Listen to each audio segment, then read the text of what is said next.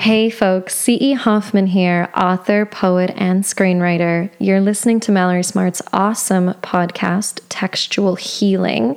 This is another off the record episode where I'm going to read a little poem from my latest chapbook, Ghosts, Trolls, and Other Things on the Internet, released by Bottle Cap Press. And the song that I would suggest pairing with it is Making Art by JD Samson and Men, an awesome LGBTQ electro pop band that is now sadly defunct. The title of the poem is Algorithms Suck Finding Dora Maar. I googled Dora Maar's art, but it was buried under Picasso's paintings of her tears. I finally found some women behind candelabras, women with stars for heads, and liked it better than bullshit cubism, but Dora Maar's mostly remembered as his beaten muse, lover. Another crying woman crushed under a man's brush. I'd like to be remembered for what I make rather than who I inspire.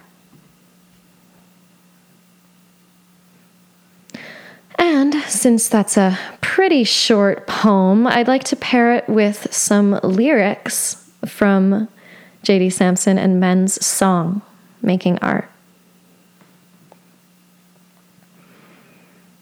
We sit around and wonder where we can succeed, but then the truth is right under our fingertips it's where we're going to bleed. Because this is a place where we can take it all back. We can sit around and we can watch the sound and we can understand what's going on.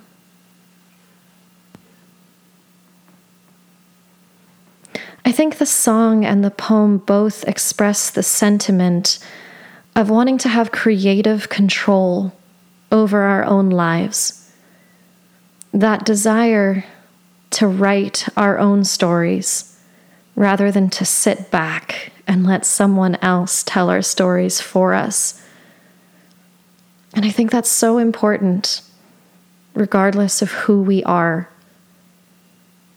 I found so much freedom of expression in all of my art.